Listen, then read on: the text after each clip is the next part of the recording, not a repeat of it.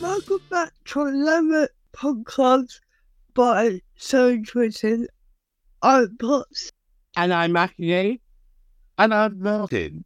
And this month, for September, we wanted to talk about Sexual Health Week, which was the 11th to the 17th.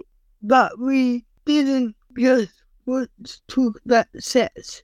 This got us thinking we wanted to talk about disability and relationships. So today, we speak to Rachel. Rachel is training to be a clinical psychologist and she is currently carrying out a research on LGBTQ plus people with disabilities. We're also at Disability Club nights and find out about local events and how to get involved. But first, Rachel tells us about her research.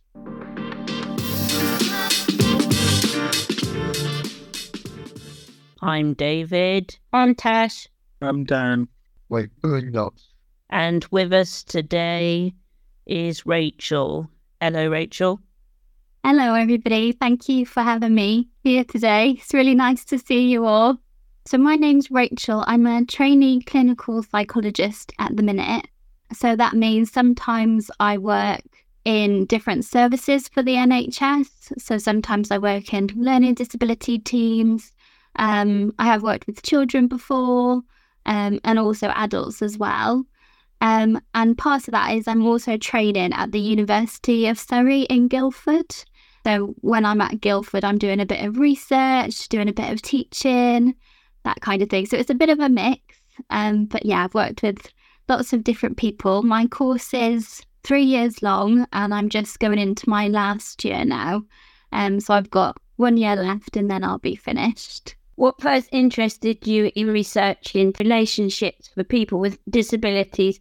Well, I was first interested in it because I was having a little look online and I couldn't really see anything about this topic, which I thought was a bit, don't know, I thought it was a bit silly considering that everybody, when they reach a certain age, becomes attracted to different people and lots of people want to have romantic relationships. And there seems to be lots and lots of research about LGBTQ people who don't have a learning disability.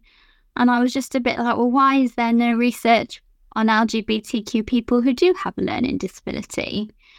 So it felt really important to me. I've worked with lots of people who do identify as LGBTQ, and I really wanted there to be something for them out there as well, something that they could relate to, something that they could read and identify with. What is your aim for link that? So, my aim for my piece of research is to speak to as many people as I can. So, I'm trying to speak to people between the ages of 18 and 40. So, it's quite a big age range um, who have a learning disability and identify as LGBTQ. And the aim of my research is to find out about people's experiences of having romantic relationships. So sometimes people will say, Oh, I've had lots of romantic relationships. And I ask, What were they like? How did you meet your partner? Um, what kind of emotions did you have throughout the relationships?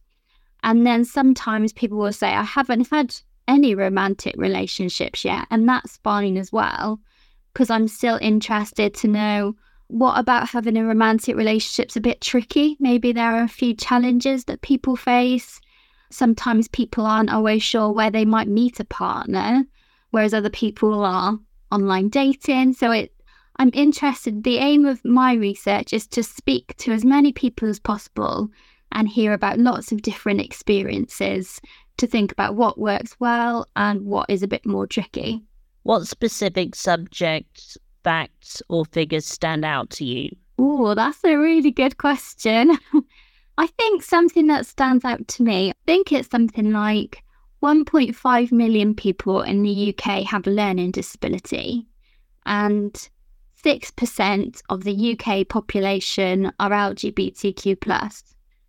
But there is no numbers, facts, or figures on how many people in the learning disability population are LGBTQ. So that kind of stood out to me. The fact that there isn't a statistic out there that nobody knows how many people with learning disabilities are gay, bisexual, transgender. Nobody really knows. Um, and I felt it was a bit unfair that we know that about other people in the UK, but not people with learning disabilities. A lot of people are embarrassed to discuss these topics. Is sex and relationships something you have always been comfortable with discussing, and how can we break the stigma? Oh, that is a really good question, isn't it? Um, lots of people feel so embarrassed to talk about these things. And it's really difficult, isn't it? Because it's very normal. It's everybody experiences these the same desires and wishes, attractions, but yet we we feel really frightened to talk about it.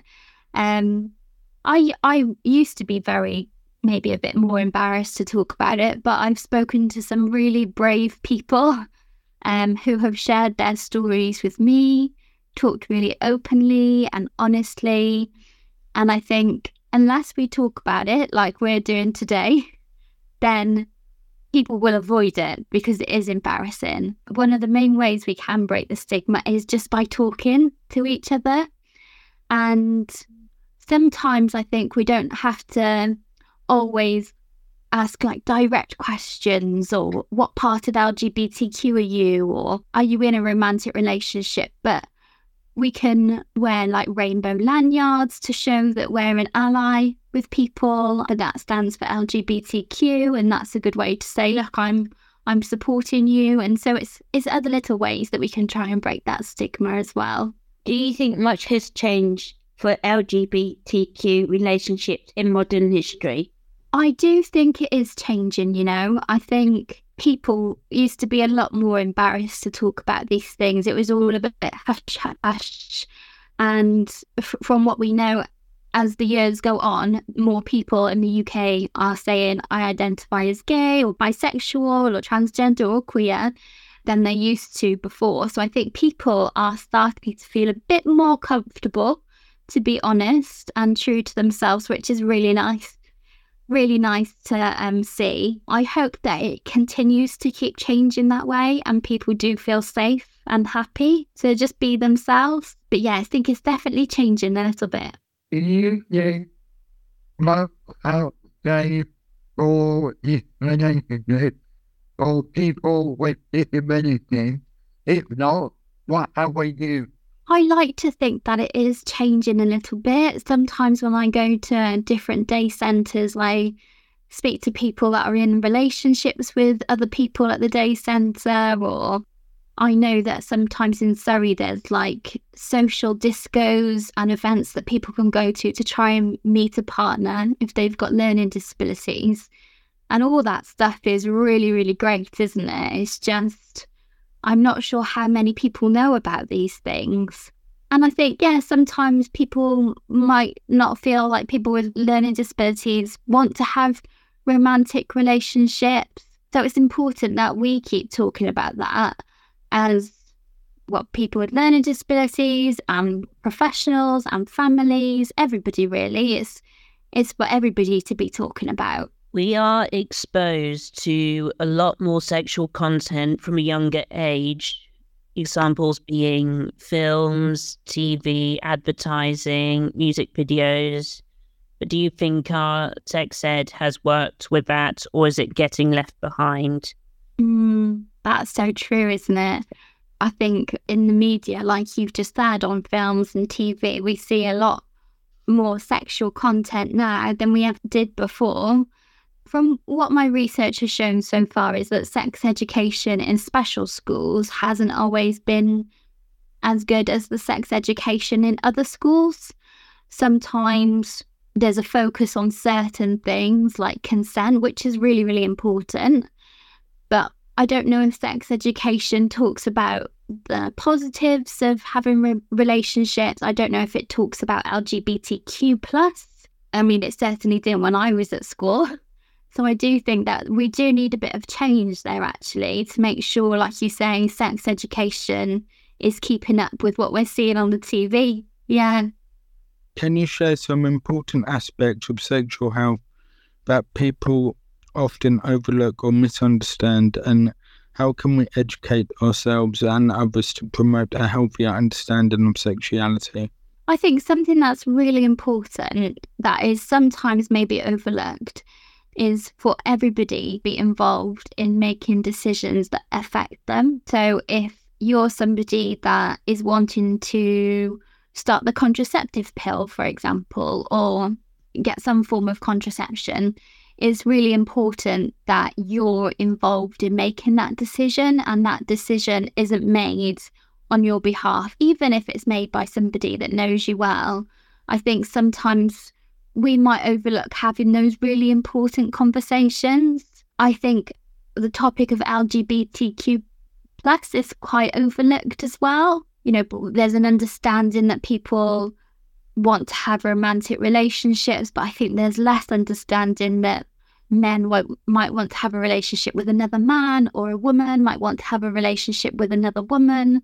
So, those types of things I think are talked about a little bit less. I think how can you educate yourselves to promote a healthier understanding of sexuality? I think your podcast would be is going to be really helpful for lots of people. And like I said, just keeping the conversation going going to different events, speaking to different people, reading different things on the internet, going to different groups. All those things might help to promote a good understanding of sexuality. But I think it's important to talk to somebody that you trust if you've got questions about it or if you want to talk about it a bit more, find that person who you really trust and feel safe with and, and talk to them about it. You know how on social media um, there's there seems to be all this major disregard around you know people with pronouns they want to be called and also people who transition but they don't want to like fully transition. They're just sort of neither gender. You know it's getting a lot of bigotry lots of backlash there. Yeah i think that's a really good point. I know that pronouns, like you said, can be really, really helpful for some people. But other times, I think it makes people feel really like a lot of pressure to make sure that they're saying the right pronoun or calling somebody by the right name. And I think that causes a lot of stress for some people thinking, oh gosh, I might get this wrong. And that's okay to get things wrong. I think we all have to understand that we're all going to get it wrong at times, but all we can do is our best, and our best is absolutely good enough as long as we're trying and being respectful of other people. That's the main thing. um Just to say that I am still recruiting for my research, I am still looking to talk to people um, between the ages of 18 and 40 who are LGBTQ plus and have learning disabilities. So if anybody here or anybody listening to the podcast wants to get in touch with me, um, please do because I would, yeah, I, I'd love to speak to you. I've learned so much already.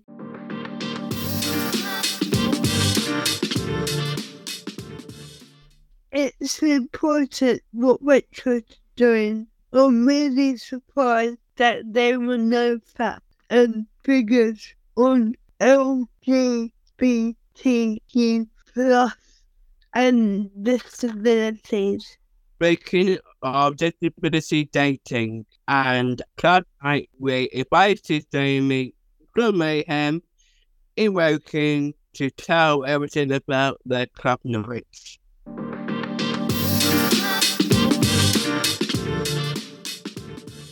I am Dan. Hi, Dan. No. Hi, Carinder. My name is Matthew England. Hi, Matthew. Hi, Jamie. How are you?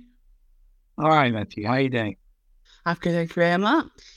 I'm Jamie from Linkable. We're a Woking-based charity. We support children, young people, and adults uh, to take part in a variety of activities that build their confidence, skills, and, and help them build a community. So, uh, how did you come up with the idea for Mayhem? So we were founded in 1989 because we believed at the time, and it's better now, but we still believed that people with learning disabilities were being excluded from social activities and having the opportunities to, to meet and build friendships. We're passionate about supporting people with learning disabilities to live full and joyful lives. Uh, in 2005, we started Mayhem to reflect that people should have the opportunity to attend a night out where they are welcome and wanted and can be themselves, whatever their background or needs. So when Mayhem started, which is 18 years ago now, the people we support were not being catered to by mainstream clubs, and we believed this needed to change. So community gathering together, uh, enjoying each other's company, music, dance, it's a basic human need, we think. And anyone who wants to access it should have the opportunity to do so. And so in 2005, that just wasn't there. So we started it ourselves. Jamie, how do you ensure your nightclub and event is accessible to individuals with various disabilities? We're making sure we always have town centre located venues. They're easily accessible, so they're close to transport routes. They have lift access and level entry. Uh, we don't use strobe lighting, and we have trained staff working to support the evening. In recent years, we've partnered with Phoenix Cultural Centre, who are a not for profit organisation in Woking, and they provide a welcoming, inclusive cultural hub for um, growing communities. So one of the things we're we're pleased to be talking about today is that we're going to be continuing this relationship into their new venue. So October's Halloween themed mayhem event will be at our new venue.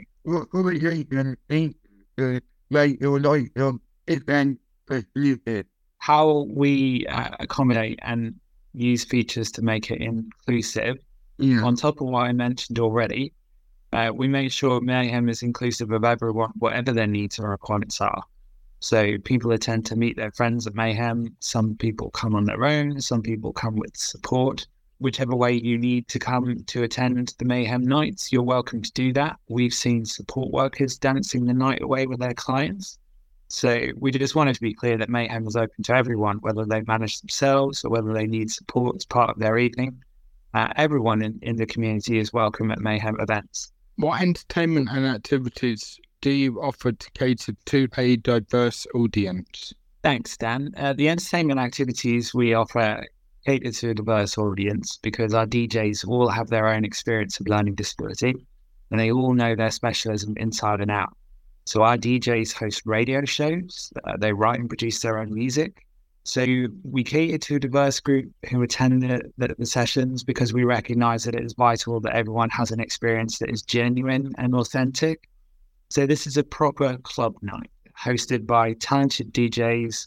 And within that, we respect a range of needs and preferences.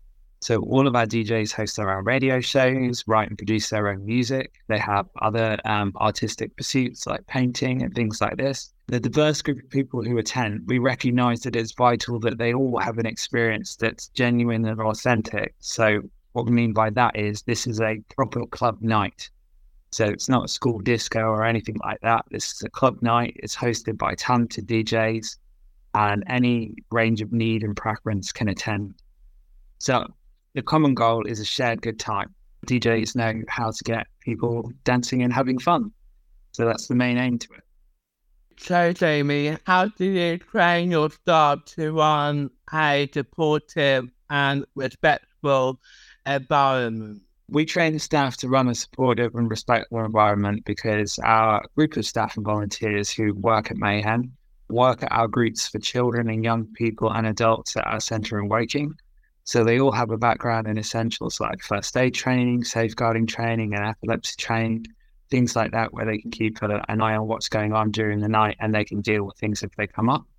But as well as that, they all work with a diverse group of people across our groups. So they encourage a community feel to the night, but also there's someone there in the background making sure the night runs smoothly, ensuring everyone is having a good time and enjoying themselves, ensuring that it's a safe and welcoming environment.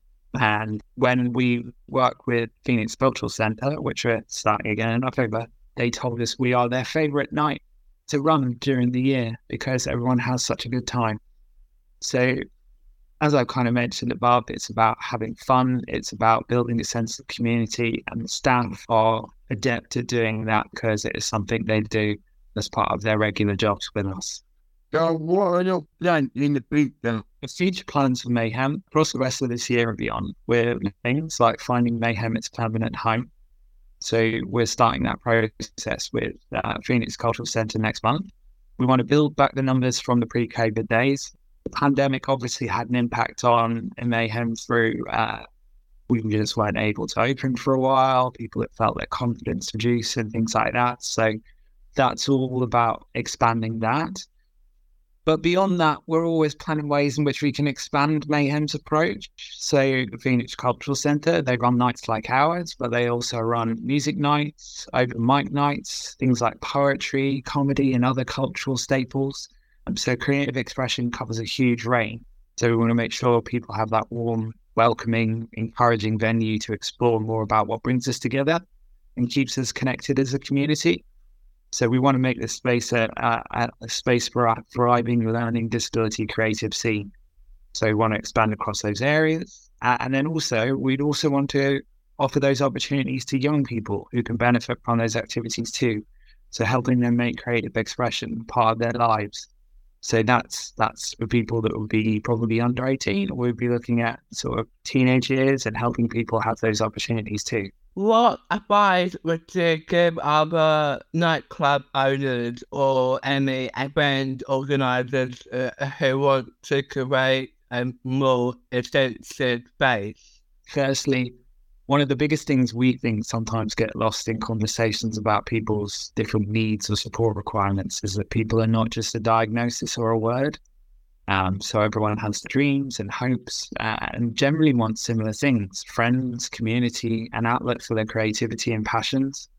So if anyone wanted to set up a similar night, we'd suggest speaking to the people you want to provide this inclusive space for, asking them what is important to them, getting them involved, helping them build something that lasts uh, and will leave a legacy of confidence in themselves and in their community that stretches into the other parts of their lives so that confidence they can take out into other areas, um, work, family relationships, anything else that they want to do.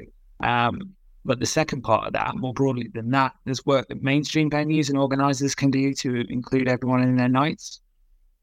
So uh, again, that comes from learning about how they can make their events inclusive. So asking people what they need, actively seeking conversation with people from the community about what changes are needed and how they can help uh, communication is the essential element of that. So it's about talking to people with learning disabilities, getting them involved. We're happy to be part of that dialogue and, and start those conversations. Um, and then I guess just finally, there's there's some practical things that can be done to make events more accessible. So making sure there are accessible toilets, clearly presented information, getting people from the learning disability community to be part of planning for the events. So there's lots of different ways that people can make these uh, inclusive spaces. How can people get involved? So Dan, how can people get involved? If anyone wants to get involved in Mayhem, we'd suggest following us on Facebook and Instagram. So we're, we're at Linkable or at Linkable Woking on those platforms.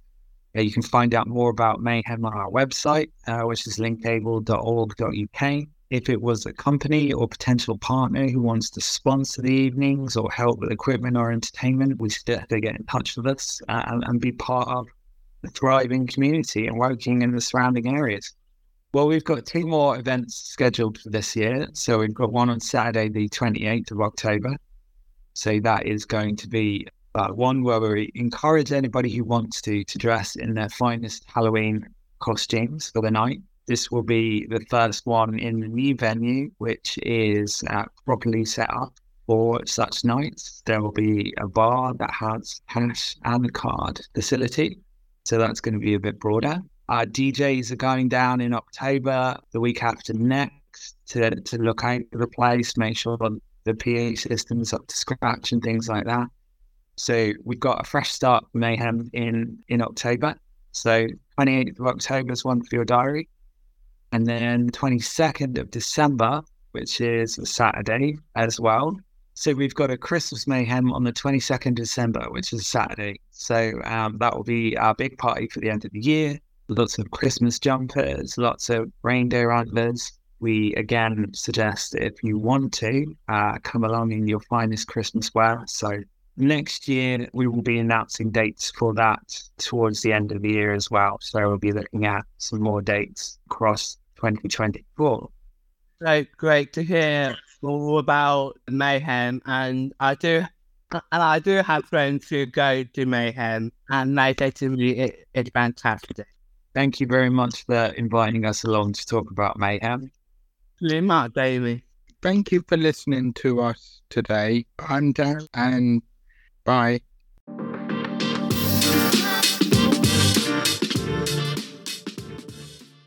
The long journey of relationship and disabilities uplift Steve, the manager from Pryzm Nightclub in Kingston, which regularly runs disability clubbing nights.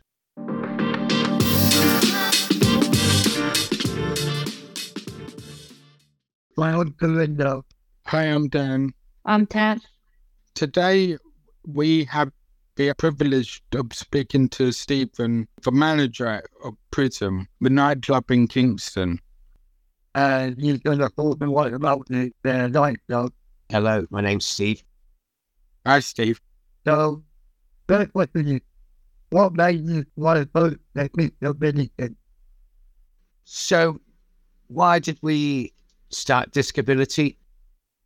I was in the pub one day and uh, a friend of mine came in who was with some friends and they, they their daughter was there, who a young lady called Georgia. She said, when we were talking about nightclubs, she said, could you host a night for me and my friends to come along? And I said, certainly. So that's how it started. I was asked just one night, could I host this? Could I start it? We put the night together and, and launched it. I've got to say, I get more enjoyment out of that night than any other night. The feedback I get back and the smiles is, it's something special. And I can say that for all my team. Uh, they really do enjoy working them. And you hear people saying, you know, they're 30, 35 years old, they've never been to a nightclub and they never thought they would experience it. How do you ensure your nightclub is accessible to people with various disabilities? We've got three different rooms in the venue. Two of those are upstairs and one's on the ground floor. We use that one for this event so that people who have got more access needs can get access to that room. We try and publicize it as far and wide as we can. Really, it's word of mouth that's making it successful. We're averaging about 150 to 200 people now, which is really, really encouraging. What makes your Club inclusive? We're sort of feeling our way, and a lot of carers helped us and guided us to try and shape the night. So we are sort of feeling our way, but we just open it up to everyone, no matter everyone's invited, and then we'll try and make it work for everyone. So we never say no to anyone. What entertainment and activities do you offer to cater to a diverse audience? What we try to do is we offer the night that we do at the weekends, at a Friday night, on this night. We try not to tailor it or make it any different to any other night. We want it to be a full nightclub experience where everyone's welcome to come and en- enjoy it. I think that was what was important to us was to be a proper nightclub. What training do your staff have to support this event? We do a lot of vulnerability training with the staff anyway. I think this one we're guided by carers and talking to people. I don't think there's any different training. I think it's just listening to people, listening to what their needs are, and trying to, you know, take note of that. We try to listen to our guests, our guests and our carers. They're the ones that are important to us. These are the guys that we want to make sure are enjoying that night. And if they feedback that something hasn't worked or something has worked, we capitalize it or we change our approach. We don't want to be controlling we want to offer a night where everyone can turn up and have some fun. You say you don't need ID on the website, but it's an 18 plus event. Why is this? this is quite a complicated one. So our license is very, very strict in that everyone needs to produce ID. Everyone has to be searched and scanned into the building using ID scanners. For this event, I have to apply for a, a, what's called a TENS license, temporary event notice, to give me a dispensation from all the the clutter on my license where I can allow people to come in without being searched, without having an ID scanned, because I realize that maybe some of these guys won't have IDs and I don't want to stop them from coming in because of a, a clause on my license. So I have to apply for a special events notice for this event, which allows me to run it, allows me to let all you guys in without having to turn anyone away. How can people get involved um, and when's your next event? Well, we've got we've got all our events planned up until January. So our next event is next Tuesday. And then we are doing a Halloween special. So on the 30th of October, we've got a Halloween special that's coming out. I've got some that aren't on sale yet will be the first ones to know. so we've got the Christmas party at the start of December, and then we're going to do a Christmas special December the 17th. And I'm hoping that we can put that up into the big room where we can give you the full production up there that we do with concerts and stuff like that. So it'll be a bit more of a show it's a bigger room, and hopefully we can get the numbers there to film that. So the date is Tuesday, the 19th December. So we are very much guided by our guests. I run a nightclub. I try to put on a great event for everyone that comes in. If there's something that you guys would like us to do for you or you tailored the event, please just drop me a note. I work every event. I try and make myself available to talk to everyone. So I'm here. My name's Steve. Come and say hello. If you can tell your friends about it, it's not a money making exercise. This is very much about us trying to offer something back to the community and give you an experience that I think you've missed. And and any help we can get, we would love. And if we do something wrong, I'm sorry. It's, it's us not knowing thank you coming we dealing uh, in thing. Fantastic. Thank you very much, guys. Thanks for inviting me. And I hope to see you in, in prison.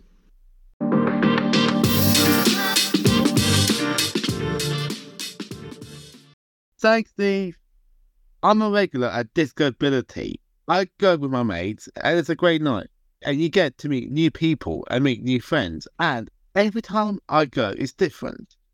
It's so easy to get to right by Kingston Station. And, and it does feel like my big family. I can't wait for the next one.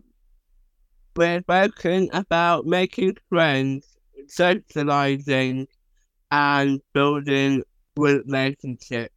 But what about love? Dating in general is complicated, and dating with disabilities has its own challenges.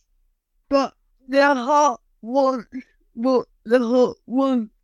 And we now speak to Lucy from Meet and Match, a dating agency based in the northwest of England.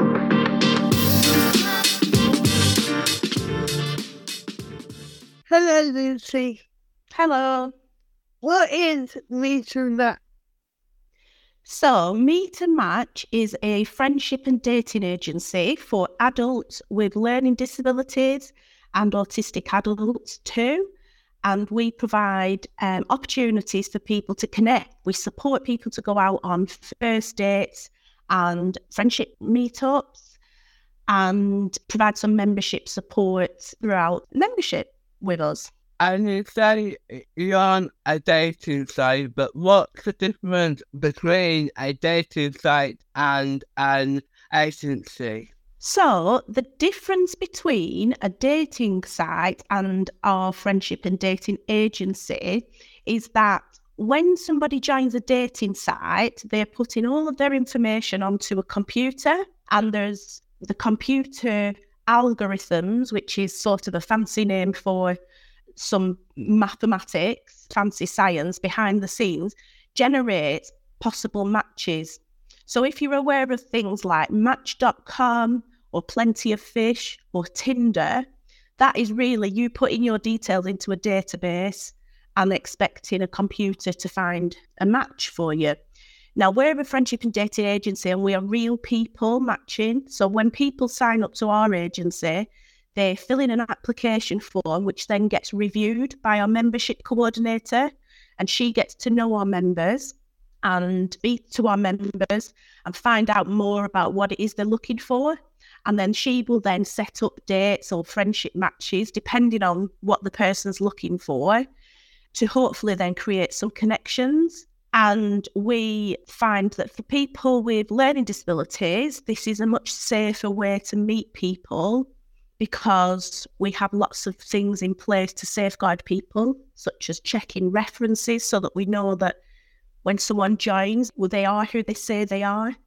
And then we can get to know people. So if you sign up to a dating site, it's really just you putting your information into a, into a computer. What I got then then yeah, the uh, So there's a couple of parts. So for the friendship and dating agency, we have members only events. So last week, 16 of our members met up and, and went to Crazy Golf and had pizza as well.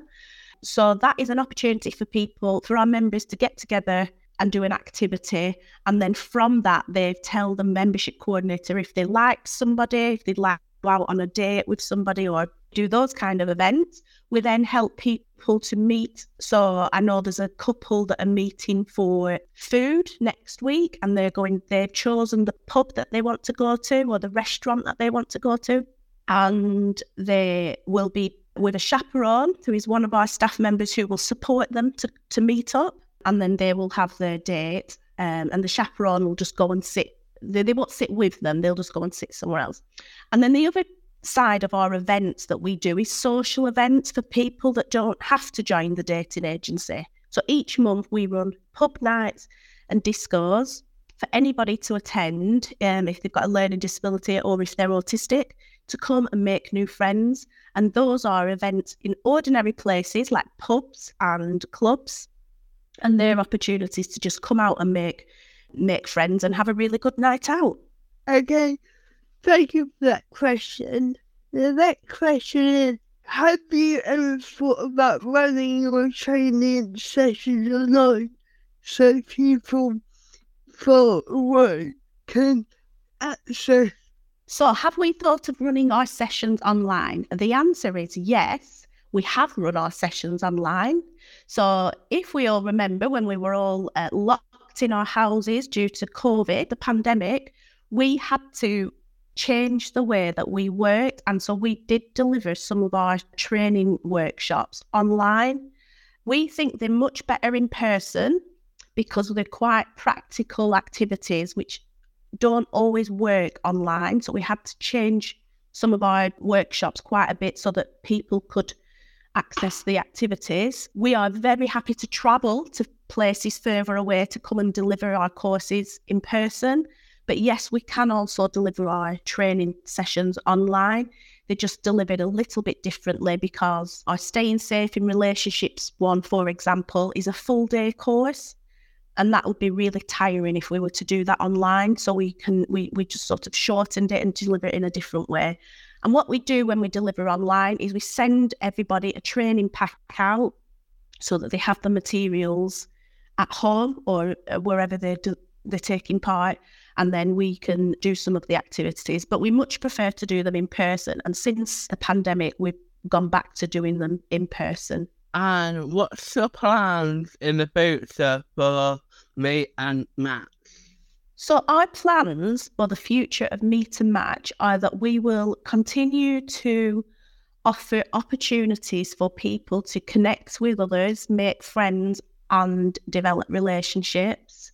We want to expand where we run our events across Lancashire and Greater Manchester, which is where we run at the moment. And we want to make sure that social care providers are prioritising relationships for people because people don't always have opportunities to have friends and relationships. So, one thing that we're doing is working with our local authority to talk about why it's important to support people to have friends and relationships. So, we have a really exciting event coming up in November. It's taking place in Blackpool and it's called our Snowball. So, this is going to be a winter party, very glitzy. We have a singer called Emma Louise Jackson, who was on The Voice UK, providing the entertainment. And that's taking place on Friday, the 10th of November at Blackpool Football Club. Anybody is welcome to attend that, and tickets are now available. So if anyone doesn't live close, there are hotels nearby that people can book into.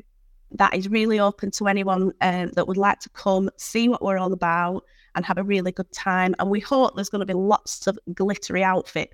One of the plans that we have for next year is to run a, an LGBTQ event.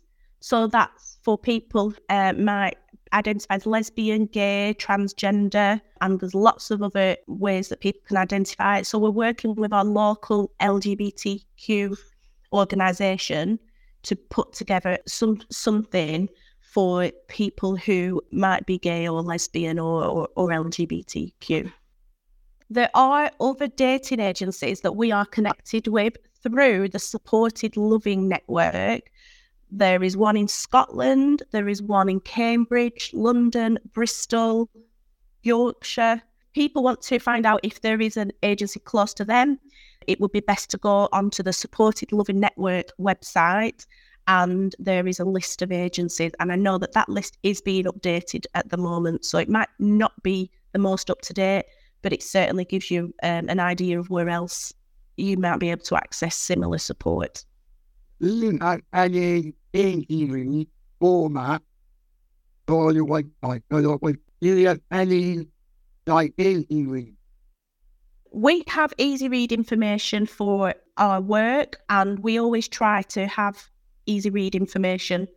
Not only is it good for people that need that, it really helps us to simplify information for us. So yes, we have easy read information. All of our training workshops are delivered in a way that is easily easy to understand. So easy read leaflets, presentations, and things like that. So everything that we have, we usually have an easy read version of it as well. So we also provide easy read training. So our organisation that runs Meet and Match is called Spring Into Action, and we we do uh, easy read workshops as well. So we've worked with the police We've worked with the Lancashire Registrar Office, which is the people that do the weddings and things like that, because we said people with learning disabilities can also get married and people also need information about staying safe. So we've worked with the police and the registrar to provide easy read information so they have the easy read information to give out as well. What's your plans for Meet and Match at the moment, Lucy? So our plans for Meet and Match are to just give people opportunities to go out and mm. meet new people, whether that's for friendship or for relationships. Mm-hmm. Um, so we the plan is to just keep having opportunities like this to talk about what we do and to get the information out to lots of people. So places like social services, care providers, learning disability nurses, because we know lots of people are lonely and they don't always know how to make friends or meet new people. So that's our plans to keep going and to give lots of opportunities to people. It's been so lovely to talk to you, Lucy, because on Conscious Rave, we love doing these podcasts.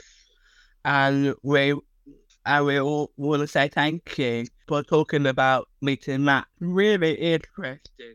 Um, thank you for inviting me. It's lovely to meet you all. Thank you for coming.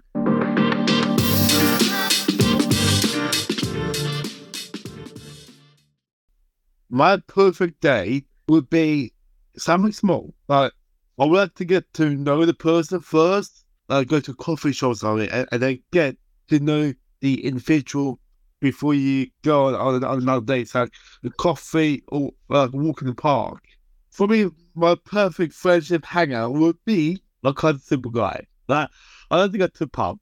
I like I like to have a good drink I, meet some and meet some friends who I haven't seen for a very long time and have a good catch up. I'm not into hustle bustling into like a pub guy. Sit down, listen to some music, and yeah. What what would be your dream day and why? My perfect date would be someone who will take me out for dinner, go into London, see a show, and then maybe go some treat after. I'm the person who will split the bill because I don't think it's fair for the guy to pay. But, but on the other hand, if he said no, please allow me to pay for it, I will let him pay. My perfect date, with a friend, like, for example, last Saturday. So last Saturday, um, I went out, I went out to London, I went to Chelsea, I went Ravers in London and Chelsea and to meet up two of my closest friends and that was really nice.